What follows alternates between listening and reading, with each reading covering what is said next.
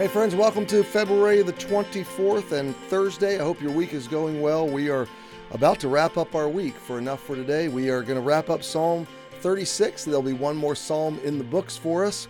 And um, I don't want to blow the surprise, but um, but don't don't miss next week. I'll just I'll just tell you that. Okay, I got something special planned, and uh, I think it will bless you.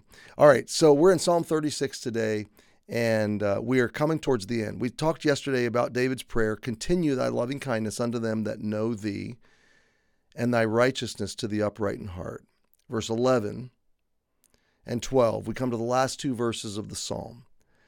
Let not the foot of pride come against me, and let, let not the hand of the wicked remove me. So now we see David doesn't want to get off course. He wants to walk with God for the duration of his life. He has contrasted in verses 1 through 4 the deathliness, the wrong way, the way that is not good of sin. And then he has explosively painted this unbelievable picture of lavish abundance and generous love and mercy, verses 5 through 9 fountain of life, river of pleasure, abundant satisfaction, shadow of thy wings, excellent loving kindness, deep judgments, mountainous righteousness, expansive faithfulness, heavenly mercy. I mean, that was a backward interpretation of all of it, but I mean, just a lavish picture. And then in verse 10, he says, I, I want to continue in that loving kindness. So so God, I'm I'm I'm asking you to protect me, keep me. Let my steps, keep my feet.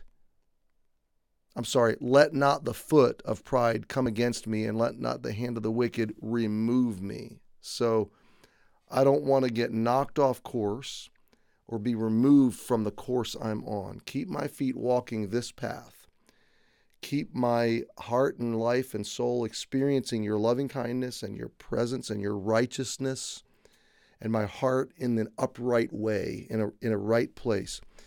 And the, let not the foot of pride come against me. I'll tell you why i got that confused with his own feet is because as i'm reading this i'm thinking the foot of pride that threatens me the most is my pride. Okay I think maybe we want to project immediately that it's someone else, and maybe it was in David's mind. But um, I think it's clear in this psalm that David is seeing sin, seeing himself as vulnerable to the same kind of sin and the same kind of of, of undoing of sin that's portrayed in verses one through four.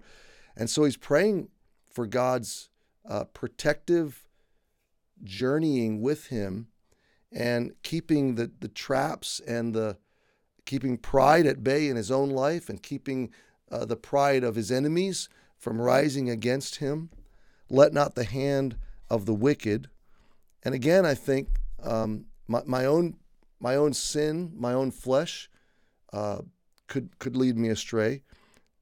My own foot can lead me astray. My own pride, my own wickedness. Um, and so David is praying for protection from sin.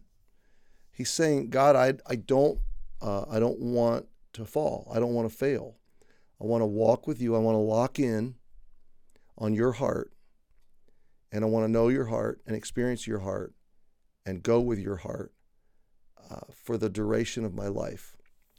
Let me ask you, my friend, um, what would it take to get you to quit? What would it take to get you so disappointed with God that you give up on Him? What would it take to distract you away from church, away from the Word of God, away from the call of God, away from the purposes that He's ordained for your life and for your church body, for your family, engaged with your church body in the mission of Jesus in this church age until He comes? What does it take to sideline you and to get you disengaged from the difference making call um, of God. Because David I mean, David wants to lock in and he wants to experience the mercy, the goodness, the lavish generosity of God, and he wants to experience the righteousness, thy righteousness, right things, right ways, right living, right purposes, right values. And in this, he says, God, um, protect me and, and don't let pride and wickedness draw me away from the path you want me to walk. I know we all are limping forward. I know that we're growing forward. I know that we all have our struggles. But the, the kind of struggle that David's talking about here is a diversionary struggle. It's not just these momentary struggles with flesh that, that are you know normal to the Christian journey as you're journeying in the in the in the abundant mercy of God. This is a this is a total derailing of faith and trust and living out in the relationship of God and in the purposes of God. And so, I don't know, maybe today I'm talking to somebody that is just right on the edge of, of giving up or walking away. Maybe you've had something unfold in your life that has just perplexed your faith and you're second guessing and doubting everything.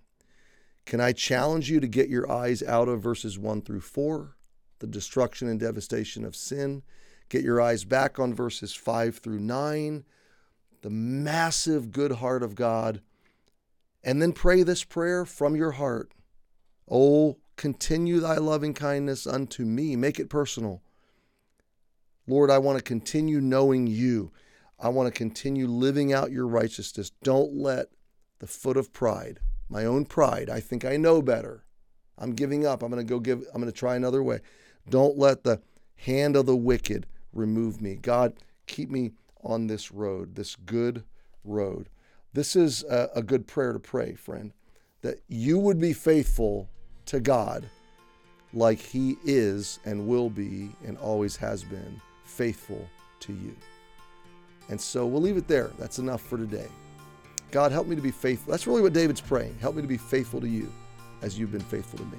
We'll see you tomorrow.